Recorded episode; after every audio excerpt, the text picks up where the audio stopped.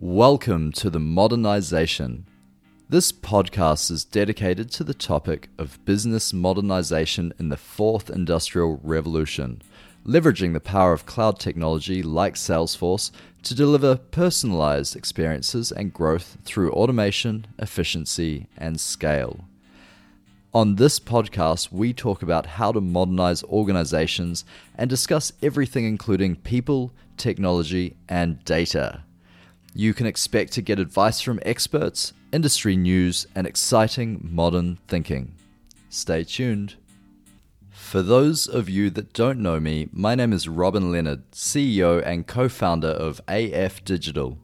AF Digital are a Salesforce multi cloud system integrator and marketing services provider. In today's webinar, I'm going to go through the top 10 challenges faced by the retail industry during the coronavirus. I'm also going to explore a tactical response which brands should be taking immediately. And then I'm going to talk through some ways to increase sales and revenue creatively, which is what we all should be trying to do. Before we get started, I'd just like to remind everyone about our Corona Crisis Industry webinar series. Uh, we ran our first one last week, which was focused on retail, which is also the topic of this podcast. Next week on Tuesday, the 31st of March at 12:30 p.m. Sydney time, I'm going to be doing a deep dive social listening webinar on Corona, where we're going to listen in to what people are saying globally about the um, crazy crisis. Uh, then on Thursday, April the 2nd at 10:30 a.m., we're going to be talking about the education industry and how they're impacted by the coronavirus. We're also going to be talking through their tactical response and how they can strategically uh, take the best out of this opportunity. So I'll add the links to the show notes. Please do register, and uh, it'll be really exciting. Uh, I've listed out 10 challenges that I feel are uh, really pertinent to the retail industry at the moment. Uh, first is panic buying. Uh, so, and which is, you wouldn't think it's a problem because it's like, great, people are buying more product. I'm going to have a lot more cash. The real problem is actually in your supply chain and um, being able to keep up with that demand uh, at such short intervals. Uh, second issue is cash flow, and you know, again, I, I said that uh, retailers really started um, on a back foot with this Corona crisis. They weren't, in many cases, in a strong position. Many rely on revolving credit, and they don't have liquidity. So it's really a challenging position to be in um, if you're in that state, because you know, a small glitch or a stop can cause the whole thing again to fold and fall over. Uh, brick and mortar forced closures. So naturally, the government are, are making very dramatic uh, changes to the legislation to ensure corona doesn't spread, but this is impacting brick and mortar stores. Um, so this is also a major issue with every store closure. As a business, you really need to uh, make swift changes and actions, deal with those staff. You know, there's so many considerations in that.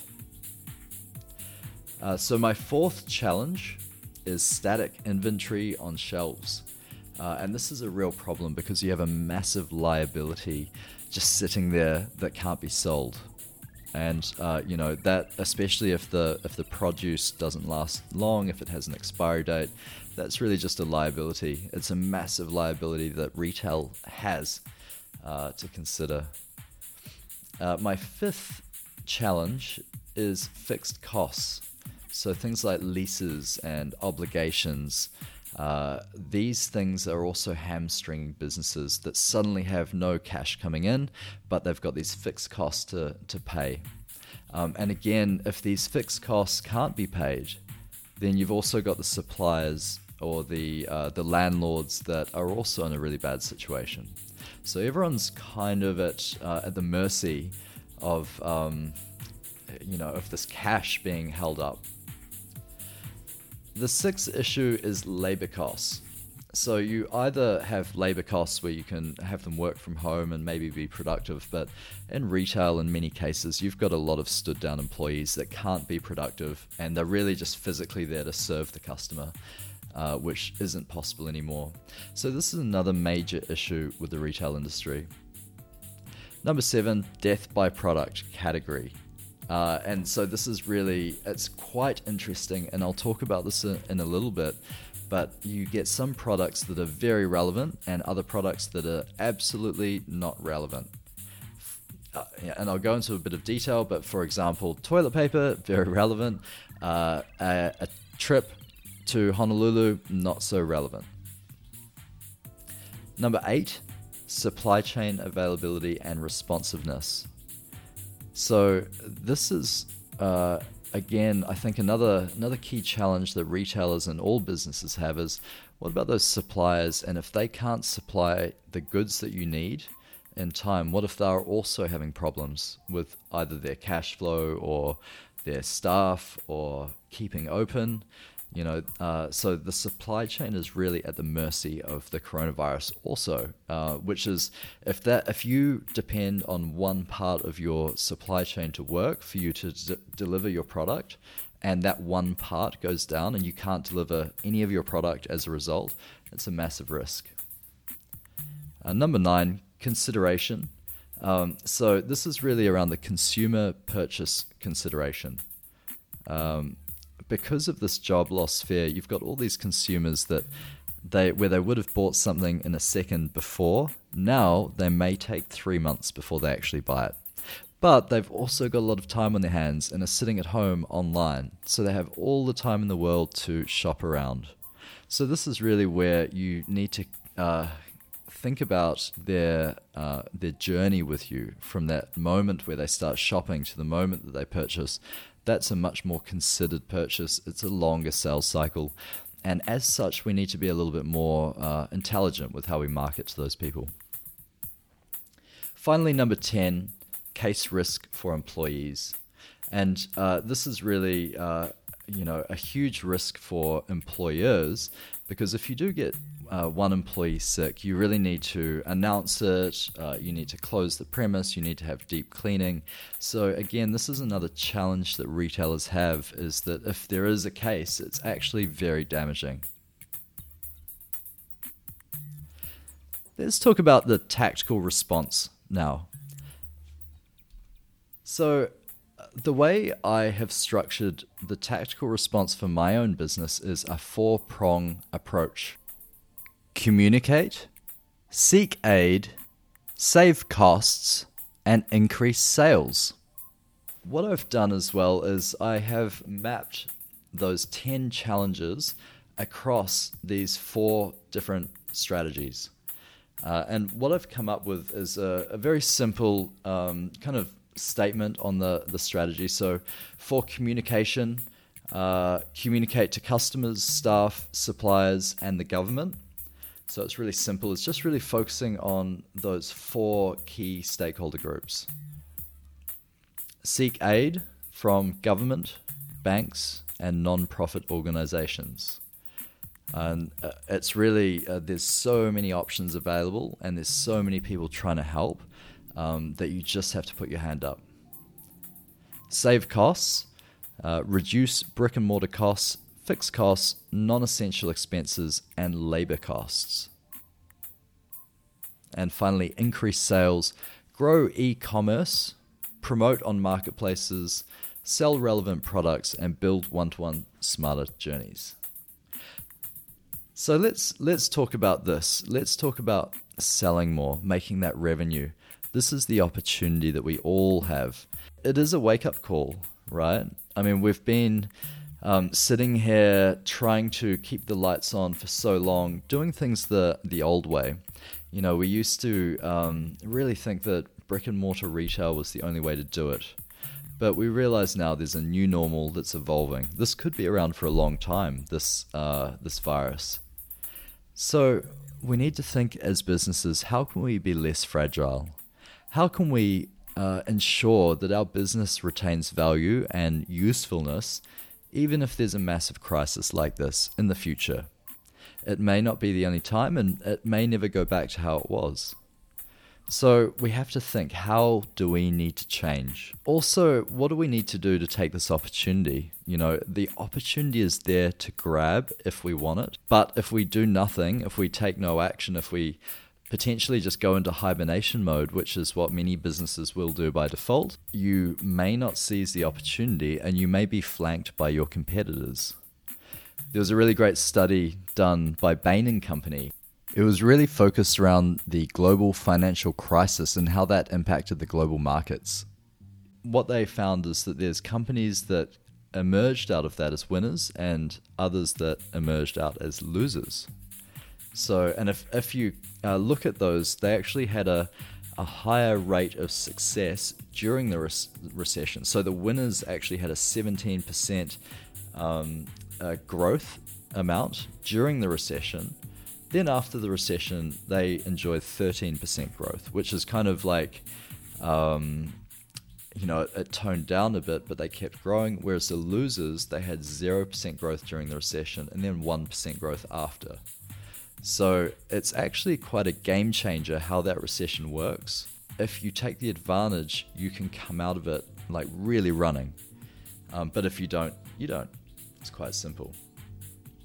There's been a, a rise in e commerce in China and Italy, particularly, uh, because during this coronavirus, there's studies um, that say 31% of uh, people studied, this is the same study, 10,000 people uh, in Italy more frequently use e commerce to purchase products than they would do uh, buying in store. 31% Italy, Vietnam 57%, China 50%. India 55%. So that's that's pretty much in those emerging markets, it's more than half of the people surveyed said they would buy more frequently through e-commerce now than they did before coronavirus. You've got Australia. Australia's at 18%. Uh, UK at 18%. The study was done uh, March 14th, a few weeks back, and you know I'd be really interested to see what the update of the study is. But uh, you can see it's already for those markets that are, have been really hard hit by uh, coronavirus. Um, yeah, I mean it's it's quite dramatic. So what does that tell us? Isn't it isn't it quite straightforward? We really need to look at these things for our business. We need to think about how we can leverage e-commerce, uh, how we can leverage marketplaces, um, how we can sell relevant products for the now, and how can we build smarter journeys that nurture our prospects for a longer period so that when they are ready to buy that they think about us? So e-commerce, uh, you know, my my recommendation is to just jump straight in. This is a great opportunity, and going back to that Bain and Company uh, survey, this is the opportunity. This is where you can outflank your competitors if no one really does e-commerce. So, uh, for example, I am doing e-commerce, and um, I I was already planning to do it, and I'd already started doing it, but this uh, this whole Corona thing has really revved that whole digital transformation up for me.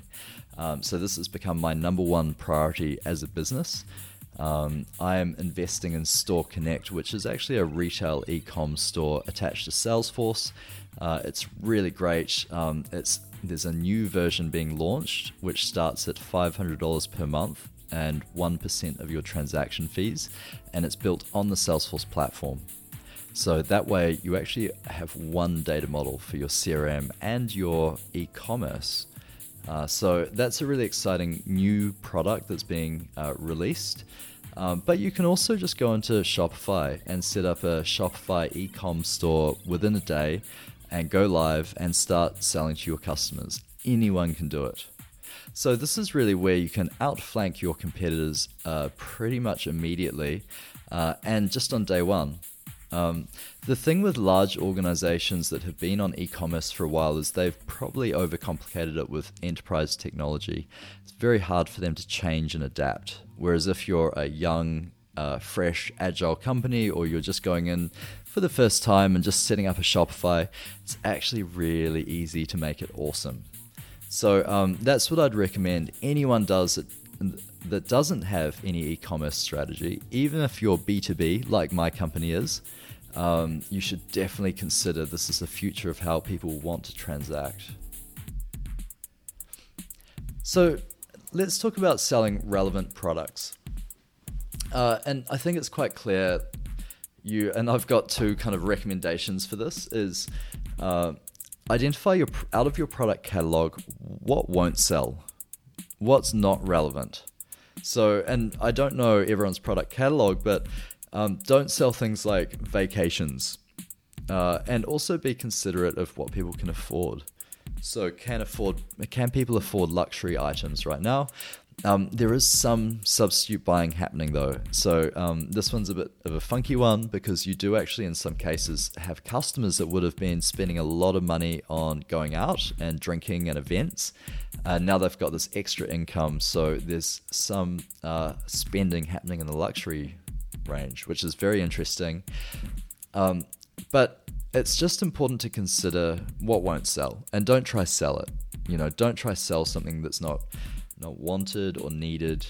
Um, what I would recommend focusing on is what will sell. Uh, and so for me, it's quite simple is identifying remedies for um, corona problems. You know, if you can solve a problem that your client has or your customer has around their problems, then that's going to be an in demand service immediately. Uh, anything useful during quarantine? You know, like obviously toilet paper. Um, I just went out and bought a bidet, like a, a bum gun. Uh, so that's um, you know, that's an in-demand product right now because there's no toilet paper. Uh, anything entertaining uh, is is probably going to be quite useful now because you've got people at home.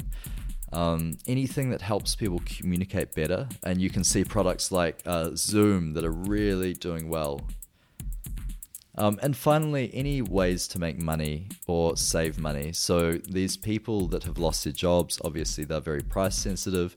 So, I think um, any suggestions you can make for helping them out a little bit. So, that's what I'd focus on is just do a review of your product catalog what's going to sell, what's not going to sell. Uh, and then I would also highly recommend getting into the marketplace game if you haven't already. So marketplaces are uh, it's a really interesting phenomenon. You've probably heard about about uh, Amazon. Uh, there's AliExpress, Alibaba, Craigslist. Facebook has a marketplace. Uh, Etsy, even Airbnb is a marketplace for um, accommodation. Uh, so, and that's really the thing is if you um, just post your products in the marketplace, you have access to the marketplace's web traffic. You don't really have to work so hard for it. Um, and you've got these really amazing marketplaces that are very well developed, and uh, you can actually sell globally through the marketplace. Whereas maybe before you wouldn't have sold globally because you just didn't have the reach. So um, I would highly recommend if you don't have a marketplace strategy, just go on and set one up. Similar to Shopify, just go and set it up. Ask for forgiveness later. Uh, but this could be a saver, especially if we're talking about your static inventory, because this is a great place to sell your static inventory. Just to post it, it's free. Uh, you've got nothing to lose. I've heard of brands that have started a marketplace uh, a marketplace store, and they've actually ended up um, doing a lot better through the marketplace than their other st- their other channels. So it's really something to consider. With your customers, we've talked about consideration being very important. You've got this buyer that comes along this journey, and um, they may shop around, they may browse different sites. The benefit of them doing that is if you capture that data, you can actually get a very good understanding about what their needs are or what they're looking for. So, I mean, there's there's really it's really important to pay attention to your web browse behavior. Then, once you've converted them into a lead, so you've somehow got their subscriber details and their permission to market. Um, and this is a really hard thing, but if you're a marketer, you probably know about a bunch of different tactics to get these email addresses or subscribers. Let's assume you get that person in, and now it's really your job to nurture them. And to nurture them in a relevant way that's not annoying, it's not um, too much, it's not too little, but it's just the right amount of information and kind of reminders about how great the service is. This is really what brands should be thinking about is instead of a batch and blast where you're like i'm going to do an email blast an email campaign and i expect a 1% response from it and then done. It's not like that because that's like throwing spaghetti at a wall and hoping it sticks. This is more intelligent it's a more intelligent one-to-one form of marketing where you actually serve that person with content and information that's relevant to them and it's useful at the time. The I think that the hard part about achieving this is it's a lot easier said than done. Uh, if your systems are spaghetti, if you have a lot of systems, data silos, if you don't have integrated systems that share data between them, it's very hard to build a single customer view and it's then even harder to automate a customer journey because you don't your system that's sending and communicating doesn't know everything. So important that you have that data centralized so that you can really build that view of the customer and design a smarter journey across all of the channels be it the the web channels chat on your website your chatbot your login portals your your salespeople your service people your marketing channels. You know, there's so many channels that we communicate with customers, and it's really important that they feed into a single customer view so that we can then market to them and be relevant. Otherwise, guesswork. So, I think we do have a big opportunity as retail brands, but we have to grab it. The same company that did that study around, uh, you know, um, making the most out of a recession have come up with a, a matrix of how you should strategize during a recession. So, and it's it's kind of simple. So, if I've got a strong market position, so I'm the market leader, but I don't have any cash. If I'm cash weak right now in this recession, then I need to do an urgent cost transformation. I really need to change my business quickly and make sure I'm cost uh, cost like prepared and I'm gonna weather the storm. If I have a strong financial position, but I don't have a good market position, I've got cash in the bank, but I'm I'm option D. I'm not awesome. So this is where you invest and grow, and you you build you buy capability when it's cheap. You know, you invest when it's at the lowest cost, and this is where you've got the opportunity to grow your market share or your market position. If you are strong, oh sorry, if you're weak market position and weak financially, what should you do? Really, there's two options: go big or go home. So this is really where you should consider selling the business or an aggressive cost transformation. Finally, uh, if you're strong market share, strong finances, so you've got cash in the bank and you're a market leader, then you should be playing offense. So this is a time that you invest to enhance product and market share leadership. So you buy capability, proactively acquire businesses, like now is your time to grow and you'll leapfrog your competitors. So it's a it's a really interesting position we're in, but it depends on where you're at as a business. You know, it's really about your current market share as well as your current financial ability, and hopefully, um, you know, there's retailers out there that that are in the position to really grow out of this um, and not too many are, are taken aback. So that's really my recommended approach to the corona crisis for retailers is really a four-prong approach. Communicate to customers, staff, suppliers and the government. Seek aid from government, banks and non-profits. Save costs by reducing brick and mortar fixed costs, non essential expenses, and labor costs. And then finally, increase sales by investing in e commerce, promoting on marketplaces, selling relevant products, and building one to one smarter journeys. Thank you. Thank you so much for listening, and please, if you have any questions or would like to request any topics be discussed on this podcast, please reach out on our AF Digital social channels at AF Digital Social.